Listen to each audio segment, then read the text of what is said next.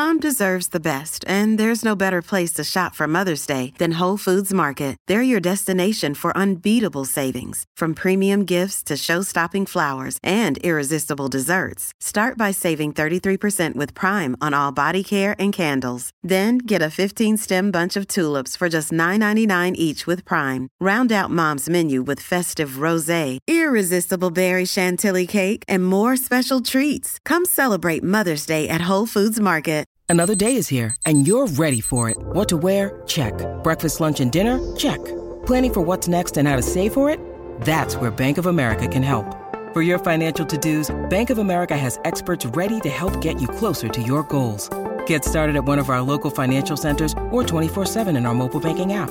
Find a location near you at bankofamerica.com slash talk to us. What would you like the power to do? Mobile banking requires downloading the app and is only available for select devices. Message and data rates may apply. Bank of America and a member FDIC. Hey, it's Ryan Reynolds, and I'm here with Keith, co-star of my upcoming film, If, only in theaters May 17th. Do you want to tell people the big news?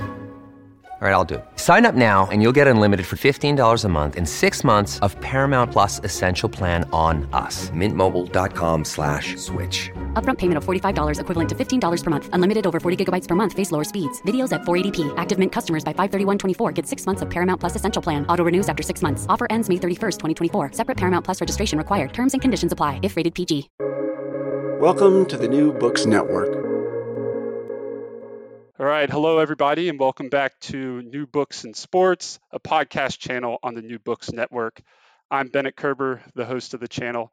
Today, we'll be talking to Brian D. Bunk about his new book, From Football to Soccer The Early History of the Beautiful Game in the United States. Uh, Brian Bunk, welcome to the show. Thanks. It's great to be here. Well, Brian, I wonder if uh, you could begin the interview by telling us a bit about yourself. Sure. Um, I grew up in the Midwest in Minnesota and Wisconsin. And um, although soccer was played in those places, uh, I vaguely remember uh, the Minnesota Kicks um, from the old NASL when I was growing up. I never really played any soccer uh, at all. Um, the part of Wisconsin that I grew up in was mainly a basketball and, and American football place. Um, and so it really was not an important part of my childhood, either as a player or a fan, which maybe is a little surprising that, you know, someone would write a whole book about a sport that they don't have much of a background in. So um, I went to uh, college at the University of Minnesota in, in Minneapolis, and then I went to graduate school at the University of Wisconsin uh, in Madison. I initially started out as a specialist in modern Spain um, and I did research mainly as a in um, cultural history, and I wrote a book about. Well, I wrote a dissertation that became a book on an, uh, a revolution that took place in Spain in October 1934, and that was published by Duke University Press in 2007.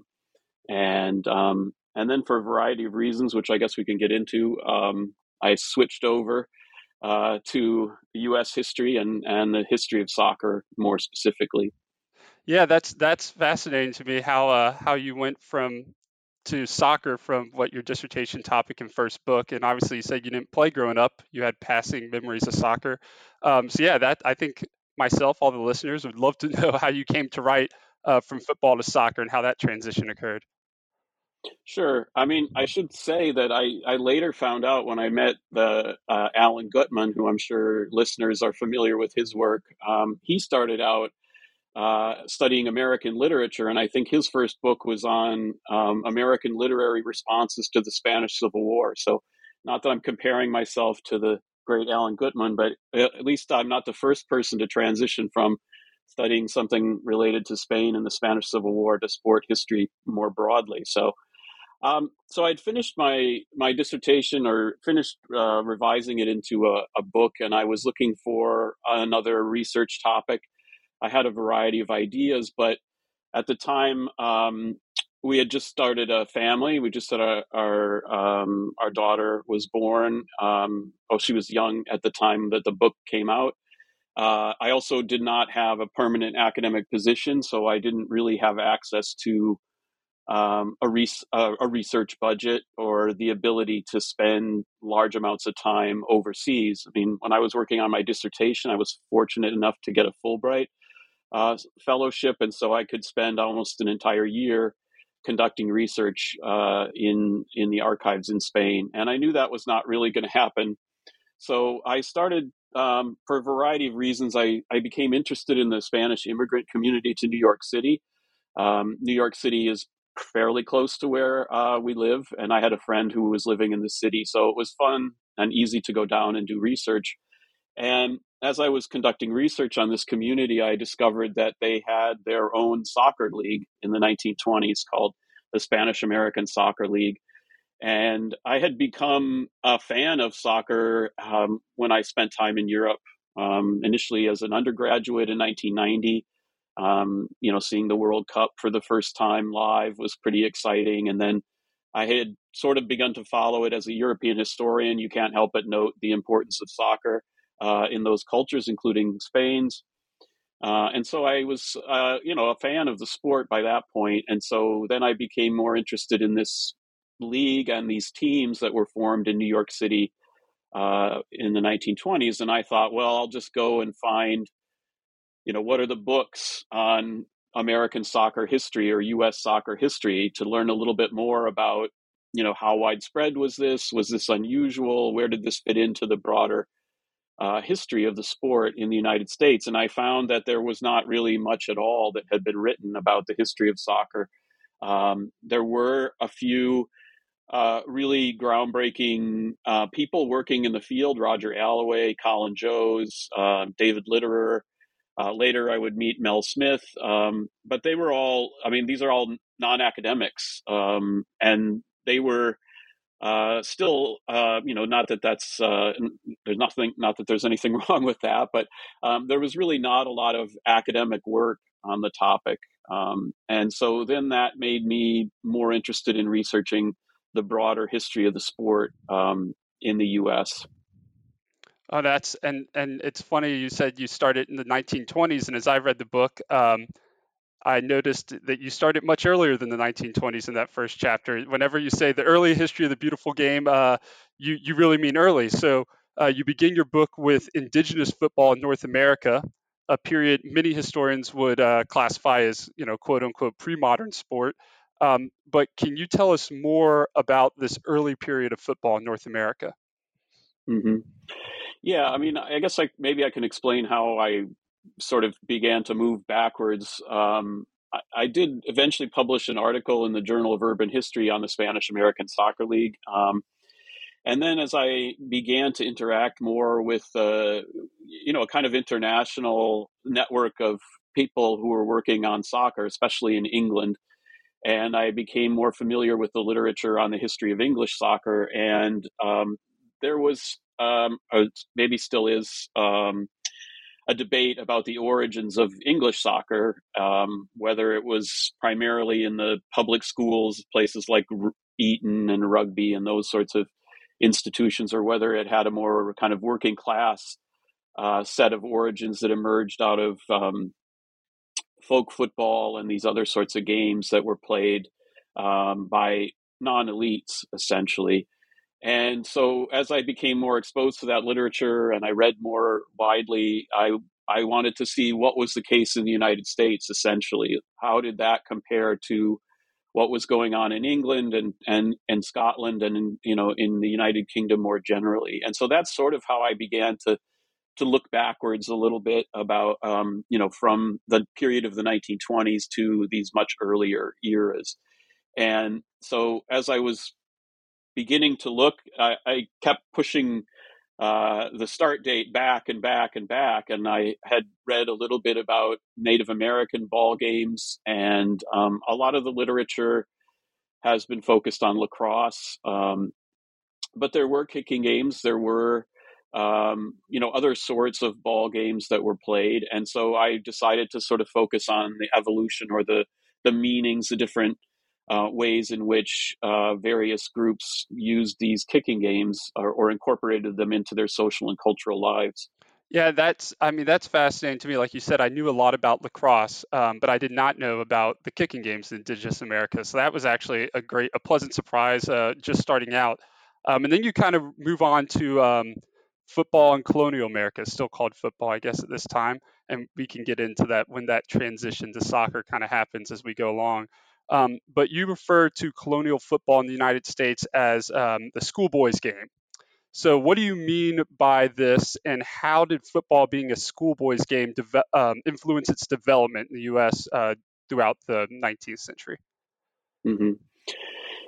Well, I mean, obviously, when um, settlers, uh, European settlers, especially from the United Kingdom, Great Britain, came to North America, they imported their own cultural uh, and recreational traditions and pastimes. And so they brought with them this tradition of playing football, um, especially on special occasions like religious holidays and, and, and so forth. And it it's difficult to identify uh, all sorts of references to these sorts of activities. I think it might be partly a result of the fact that um, the populations were still fairly small, uh, at least in, in, the early period, and that the um, you know, there wasn't maybe a lot of opportunity for recreational time to play these games except on certain feast days or special occasions. But it does seem, given the the fact that newspapers from early on uh, in the colonial period mention football um, in a way that's clear that everybody knows what it is and that it does they use it often as a metaphor for um, political squabbles uh, you know, they re- often talk about things becoming a political football or tossed about like a football. And so it seemed pretty clear that um, knowledge of this game was was widespread, and that the newspaper, the few times when it would be mentioned in the newspaper, they didn't feel the need to explain what this was or how it was played. And so I I think that it was generally um, an activity that young boys played maybe almost every day or you know on their way to school or or you know in any free time and the few glimpses that we get into the in in in the newspapers is often when there's something bad, bad happens as a result so i remember I, am not sure i included this in the book but there was a a story um, about how some boys who were in a in a like a juvenile institution, uh, you know, a juvenile detention center, whatever it was called at the time, and they kicked a football over the over the fence, and then it, it this sort of spurred a, a breakout.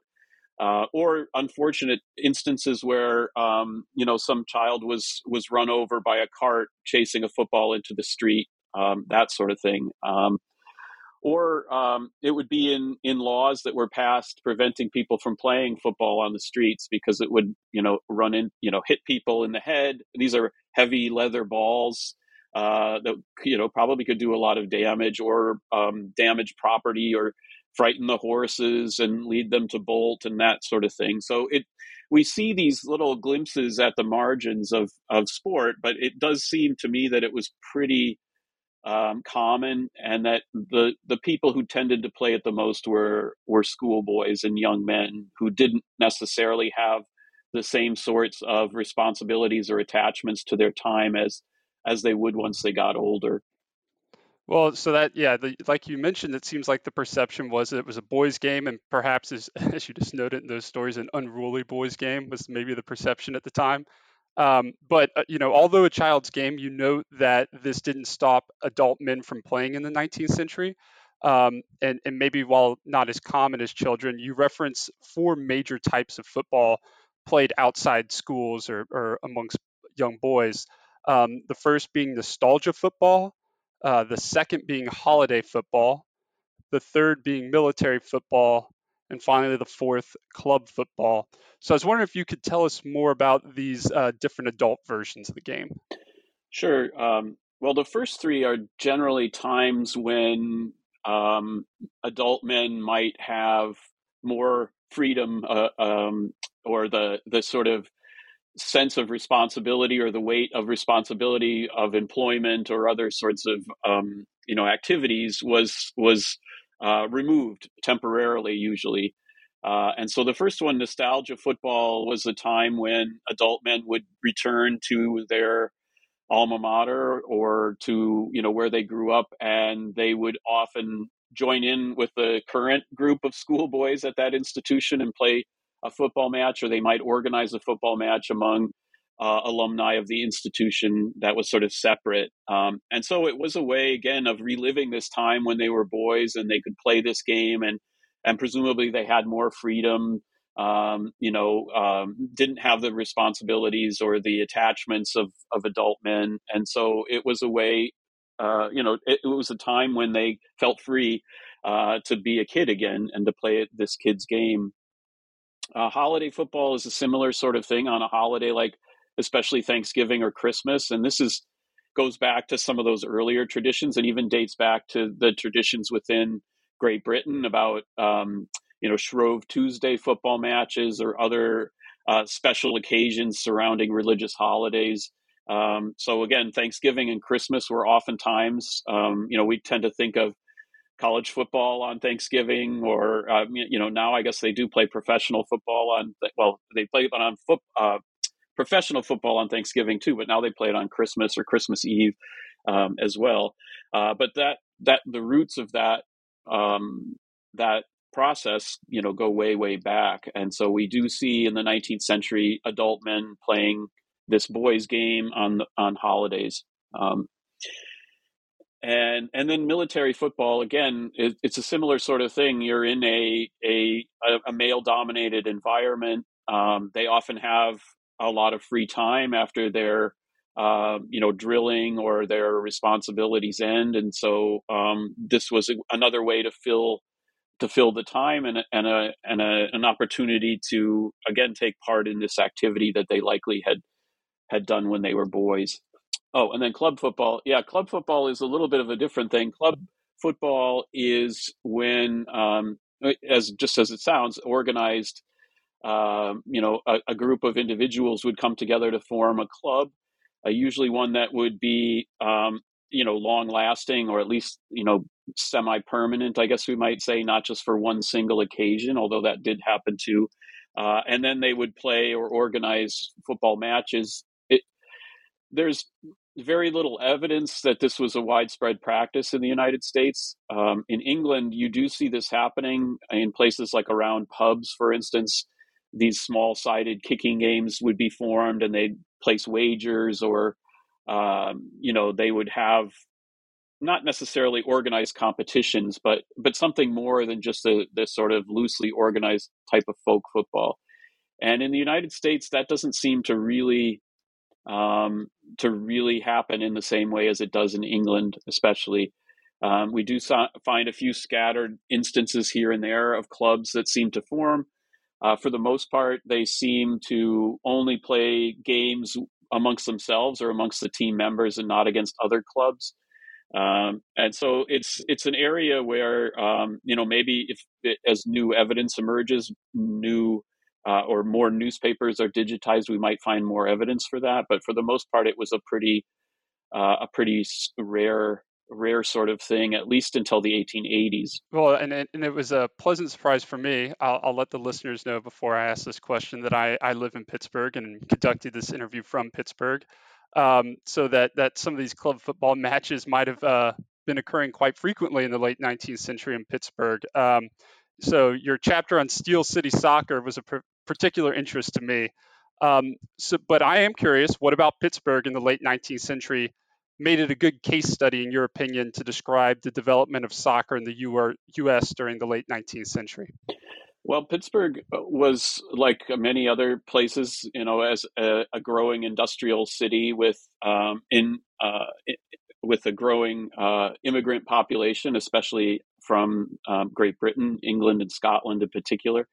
And I wanted to to give a concrete example of how this process developed uh, in the United States. So in England, we see these small-sided kicking games, and then that uh, they begin to form, you know, clubs in the sense that we think of today, and then it, it begins to take off. Although uh, the growth of the sport was pretty slow, um, even in England for the first decade or or decade and a half. Um, and so in the United States and a place like Pittsburgh, you do eventually begin to get um, permanent clubs being formed. Now they're soccer clubs uh, with the codification of the rules of soccer, those eventually come to the United States. The the uh, the rules are codified in England in 1863, and then they're first published in the United States in 1866. But we really don't see uh, a, a, rapid growth until the 1880s. And so Pittsburgh is just kind of representative of a lot of places like Philadelphia, like New York, like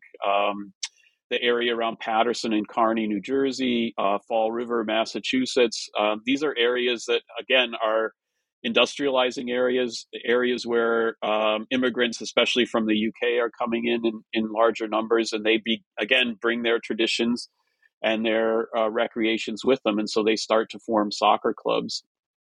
And I thought Pittsburgh was uh, hadn't really gotten a lot of attention or was not a well known uh, location. But again, it sort of showcases the role that uh, particularly Scottish immigrants play in, in organizing the game. I think we, we tend to think of soccer as, a, as an English game.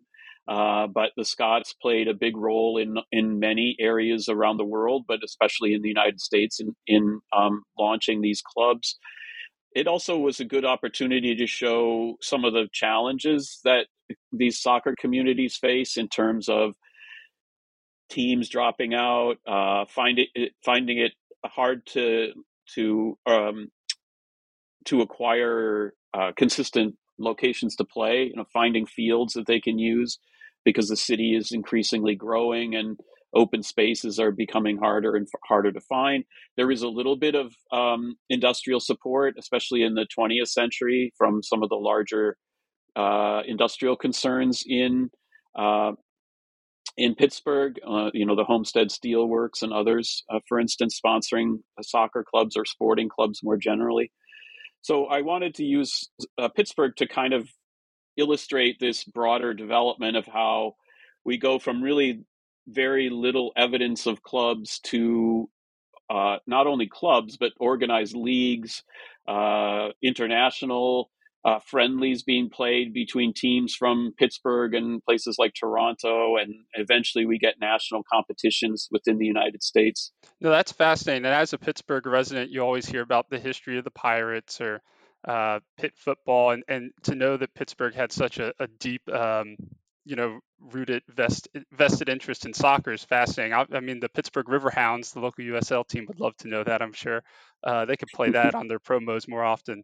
Um, but you also, I, I was fascinated by uh, the chapter because on the first pro soccer league in the U.S., you said you surprisingly note that um, the first pro soccer league was the American League of Professional Football, and it was formed in 1894 by six pro baseball owners uh, on the East Coast. So I was curious, I'm sure the listeners are curious, uh, why would six baseball owners organize a professional soccer league and were they successful in this venture? I think it was really a, a kind of a, a, coming together of a bunch of different factors in 1894 that that led to this um, to the launch of the the ALPF, and I think part of it was the fact that the baseball owners had just recently reestablished their control over baseball as a professional sport in the country. So, for decades, there had been these rival leagues that had sprouted up and competed for players and um, competed for territory. And so, by 1894, um, they had pretty much cleared the ground, as it were, and they owned uh, essentially a monopoly on uh, baseball as a major professional sport. So they could decide where teams were or who got what um, you know particular region or territory they could uh, suppress player salaries uh, through um, contracts and the reserve clause and these sorts of things and so i think from a financial perspective they felt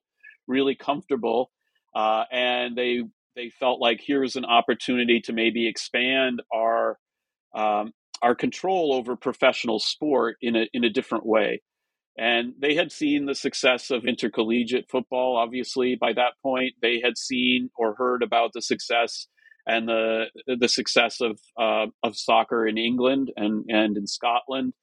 Uh, and so they it, it does seem as though there was a general movement towards some kind of professional football uh, at that period. And for a variety of reasons, maybe as a specialist in intercollegiate football history. You might know better than me, but um, there was really not a push to make that into a professional league, at least at this point, or certainly not um, at the same level as, say, baseball would be, um, and not played by college players, I guess, more specifically, uh, at least openly. Um, and um, and they the, the baseball players also were not interested in playing intercollegiate football because the risk of potentially serious injury and so they were sort of casting about, okay, we want to have a football league. What rules are we going to use? And and and eventually they settled on the association rules or soccer.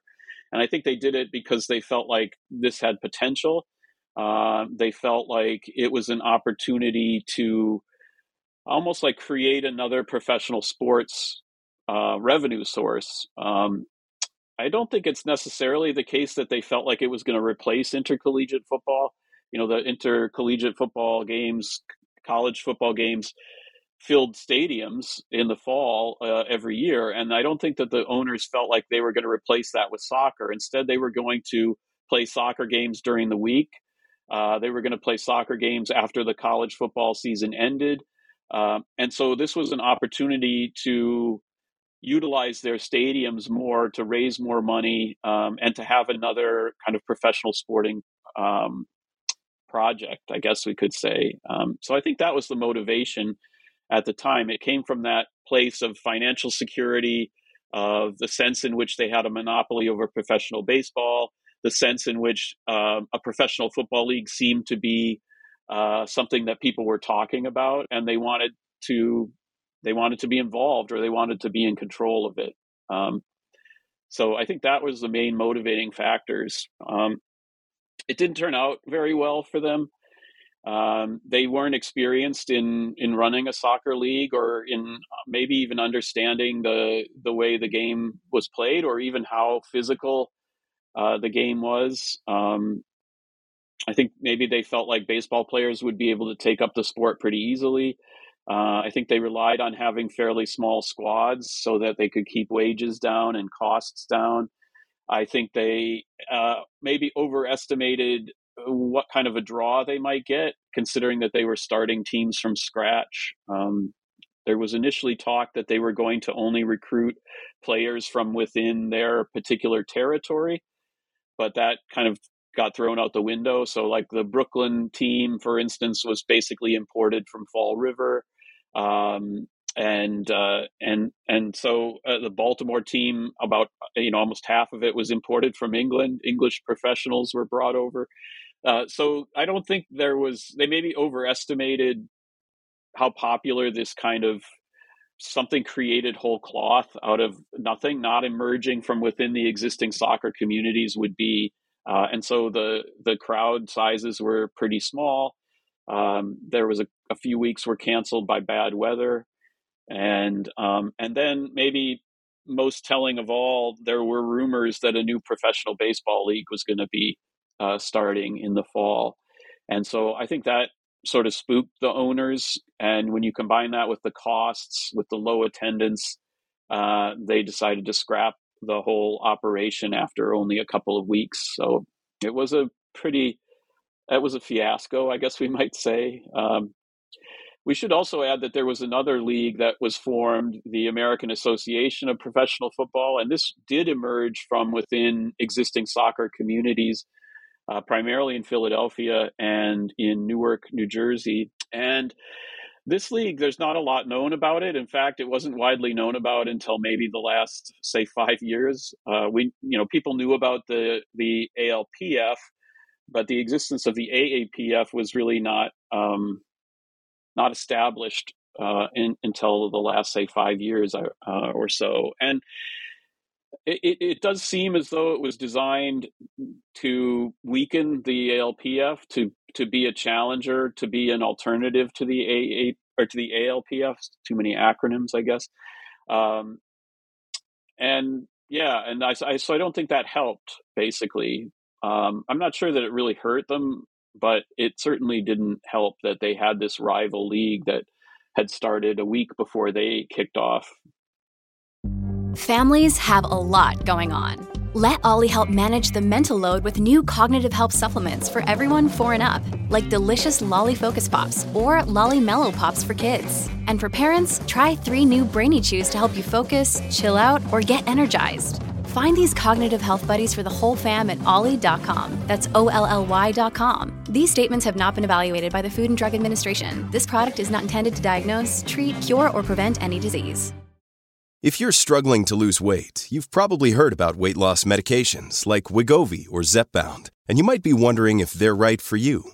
Meet PlushCare, a leading telehealth provider with doctors who are there for you day and night to partner with you in your weight loss journey. If you qualify, they can safely prescribe you medication from the comfort of your own home. To get started, visit plushcare.com slash weight loss. That's plushcare.com slash weight loss. plushcare.com slash weight loss. Yeah, and actually the ALPF, the the baseball owners kind of investing in soccer does kind of connect a little bit to present day when you have uh, different ownership groups, I guess, in professional sports investing in MLS teams, and then I guess more established Premier League teams. So it, it might just be a story too of just businessmen looking to um, find other avenues for income. Uh, makes perfect sense, actually. Yeah, I mean, right. The um, with the Dodgers owner, right, just bought Chelsea, and of course, right here in Massachusetts, the Fenway Sports Group owns uh, Liverpool.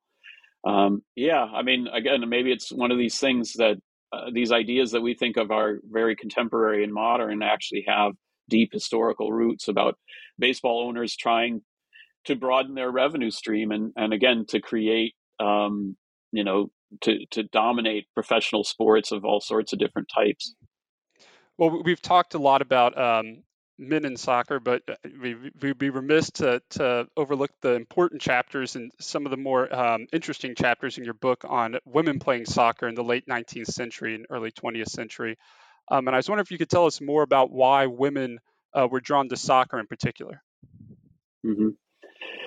It's part of general changes and, and trends in the late 19th century, uh, especially the establishment of women's colleges and then the, the, the effect of more and more young women attending colleges overall at the end of the 19th century.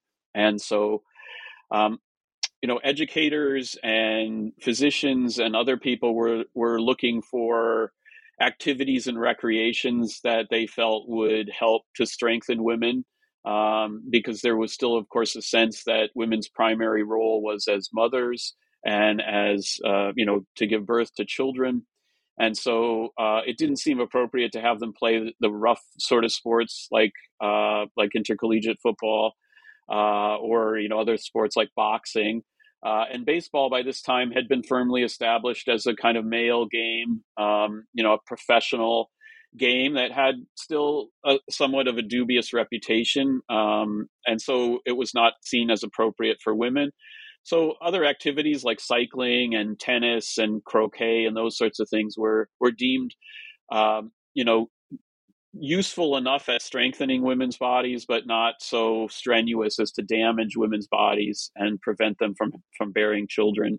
And so soccer then emerges as one of these sorts of sports that's viewed as uh, appropriate enough um, for for women to play, and so it becomes established at at these uh, educational institutions at at colleges, not only um, the women's colleges, especially in New England.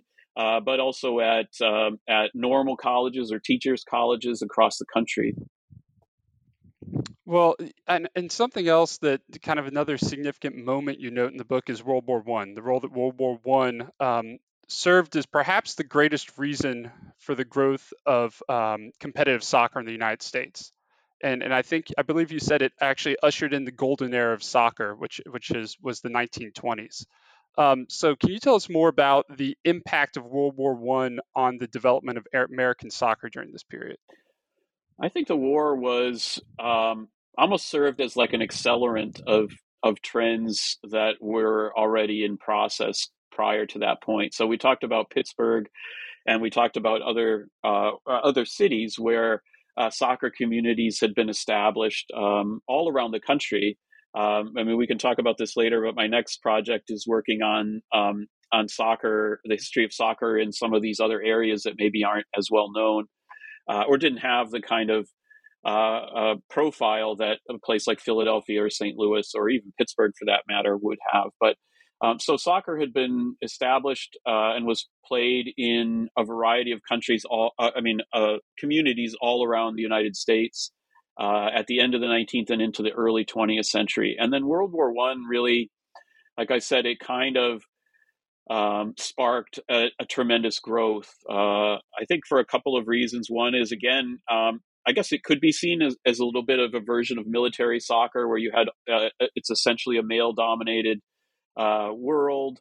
Uh, where there is free time um, to engage in various recreational activities, and has as has been the case in militaries, you know, around the world, they were often looking for opportunities to uh, to give their the soldiers something to do to fill their free time. So they would be gambling or or or um, engaging in otherwise um, you know negative activities from the perspective of their uh, commanders. And so sports were one of those tools that they could use. And of course, with uh, you know U.S. soldiers going overseas, they were exposed to soccer, but which by that point, especially in England, is obviously the biggest um, biggest spectator sport. It's a fully professionalized sport. Uh, France, uh, the game was not as developed in France, but it was still widely played and popular. Uh, and of course, it was played uh, by Belgians and and you know other people on the continent as well, uh, including Australians and New Zealanders who also served in in Europe during the war. So they were exposed to this sport. Um, they were exposed to the popularity of the sport. They were exposed to the high, higher level, maybe perhaps, of, of play.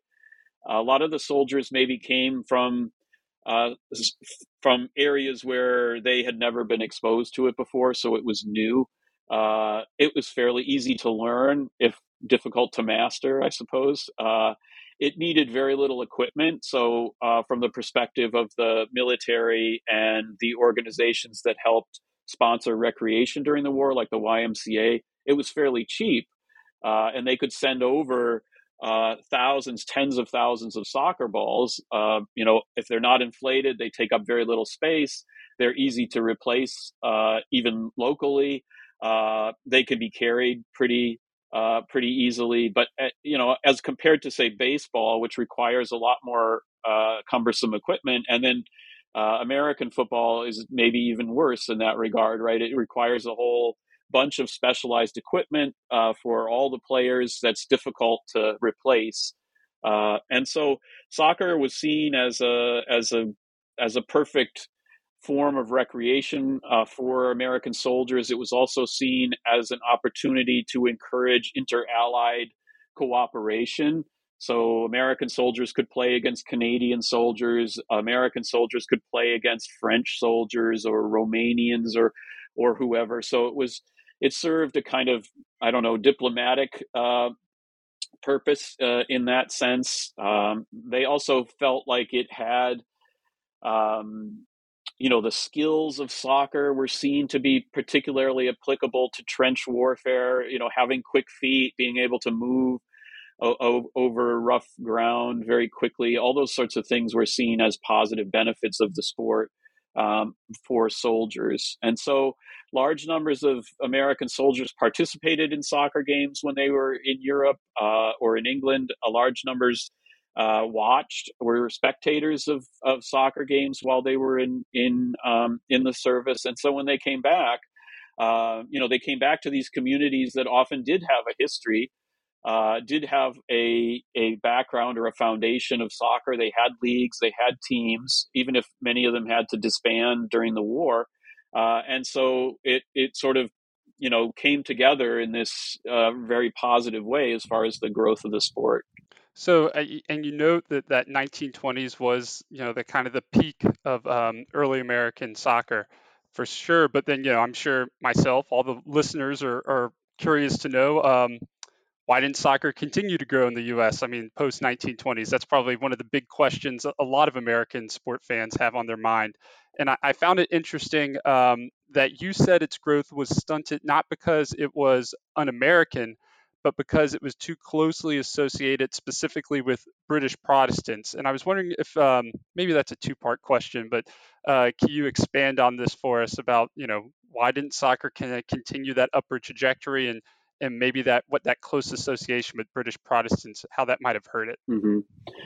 Yeah, I mean, I think that uh, well, in a in a broad sense, um, you know, the 1920s, you have the establishment of the American Soccer League, which was a professional, fully professional uh, soccer league, and um, and it was organized within the soccer community. So, unlike in 1894, it was people who had experience uh, with the sport, who who knew the game. Um, you know what the American Federation, what's now known as U.S. Soccer, ha- was established um, what uh, about almost ten years earlier, uh, and so you did have a kind of uh, institutional or administrative framework to help to organize and, and sort of shepherd this league in a way that didn't exist in the same sense in 1894. I mean, there was the American Football Association, uh, existed in 1894, but uh, as I talk about in the book, it's unclear what their attitude was towards the ALPF.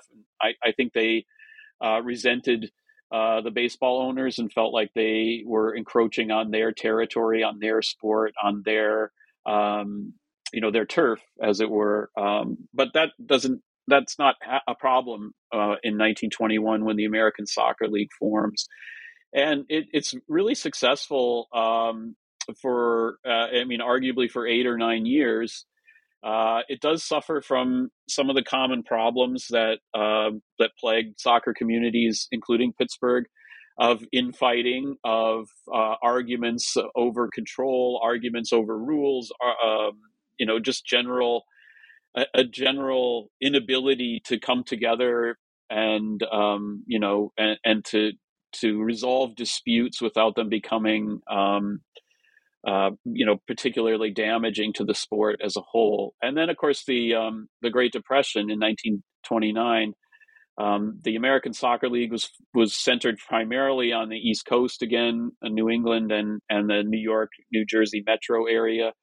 And um, when the Great Depression happened, um, that was combined with this series of infighting um, that really led to the to the decline of the game. Um, not the disappearance, uh, because the the second American Soccer League would be formed, but it was much smaller um, and uh, didn't have as near.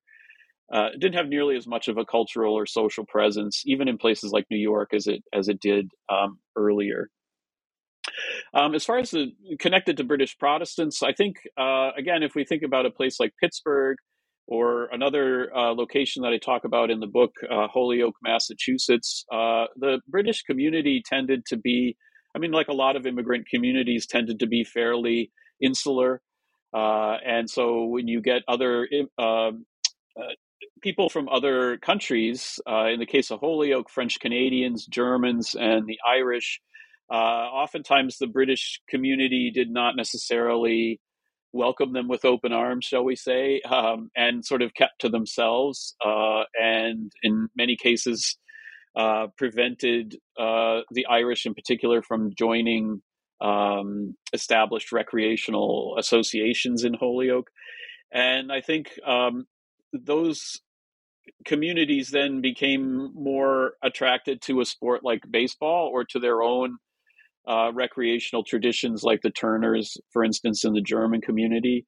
Um, obviously, the Irish have reasons not to, um, not necessarily to be attracted to soccer, uh, but uh, so I think that was that's part of the reason why, um, you know, why it it had a limited, uh, at least in the 1920s and and and even uh, a little bit later. Now that changes uh, you know, during the 1940s and the 1950s. Uh, I haven't, I, I, I stop in, in, the 1920s when it comes to Pittsburgh, but of course, Pittsburgh later would have, uh, you know, a, a, kind of revived soccer community that would be centered more on uh, Central European immigrants uh, and Ukrainians and Hungarians and uh, and those sorts of folks. So it does change, um, but in that initial period, I think it was uh, it did have a close association with the British community, and Um, and they often didn't enjoy necessarily the best of relationships with these other immigrant groups.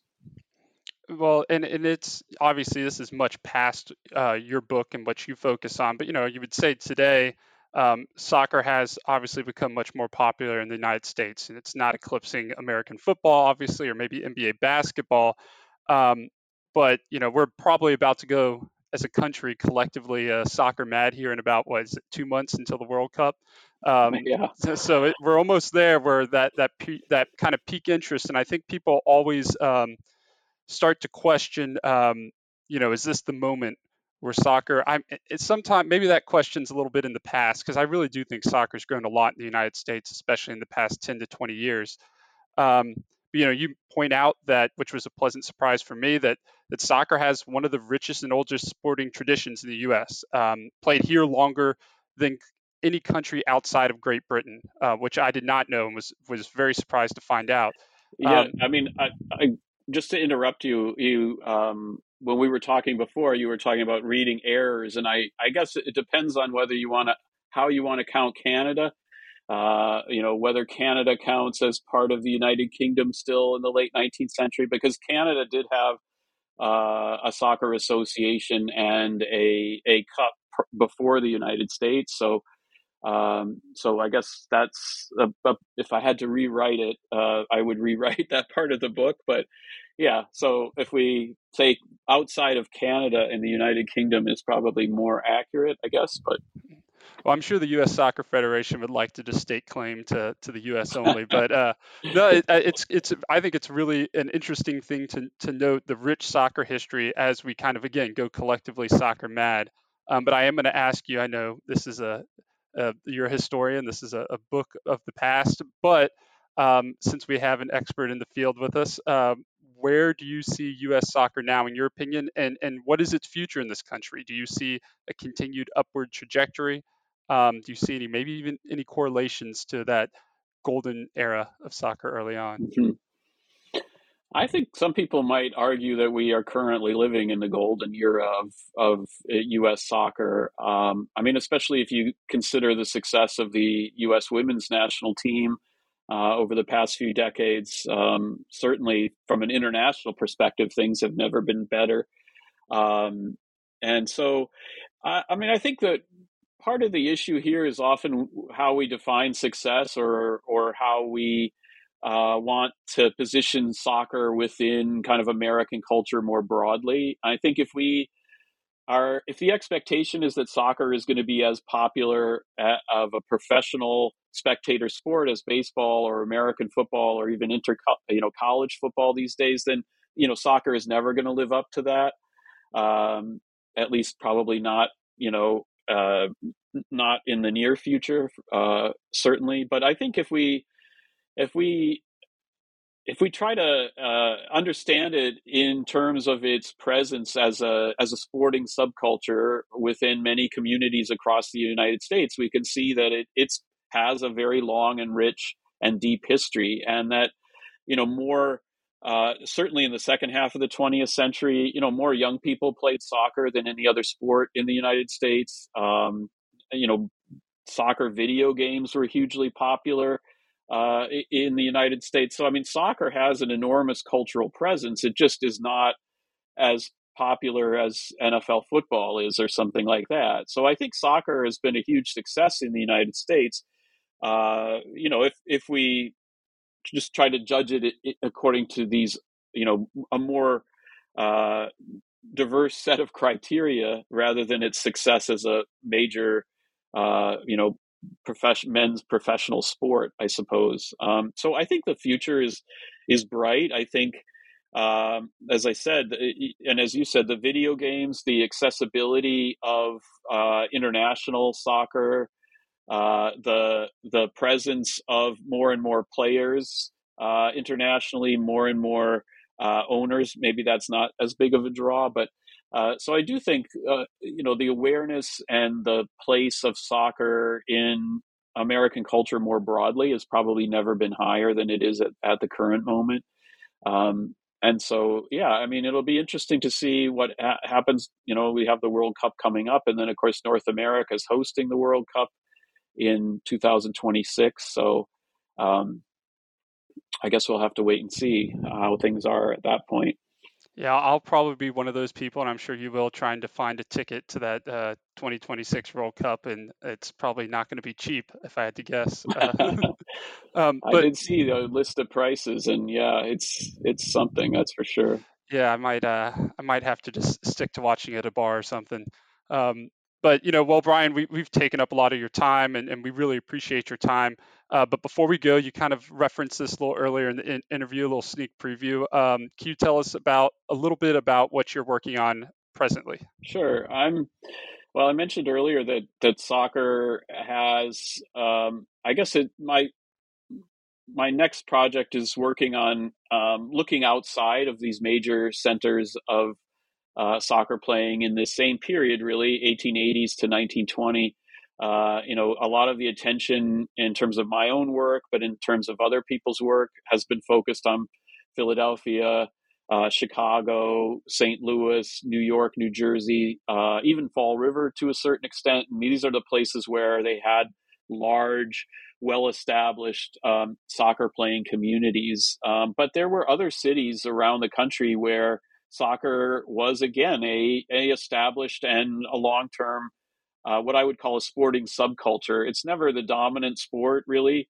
Uh, I mean, baseball is always really popular in these areas. Intercollegiate football, again, is always really popular. But soccer is there, and soccer can attract crowds, and and there are competitions, and there is interest.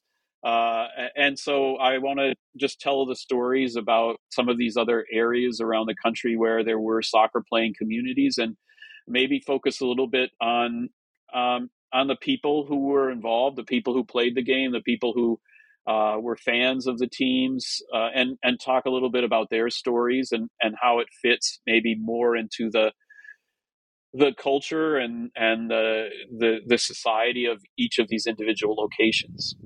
Well, I mean that sounds like a great project and one that I'll personally be looking out for. And I do encourage again, as the World Cup, as we noted, two months away, we are in the the the you know strong period of European soccer. MLS is closing down. With all this stuff happening right now, um, I highly encourage all listeners, if you haven't already read Brian's book, um, From Football to Soccer, go get a copy. Um, learn about the rich sporting uh, tradition of the game in the United States uh, right before the World Cup begins. Um, but Brian, I, again, I want to thank you uh, for your time, for being on the show today. Um, I really enjoyed it, and, and take care. Well, thank you for having me.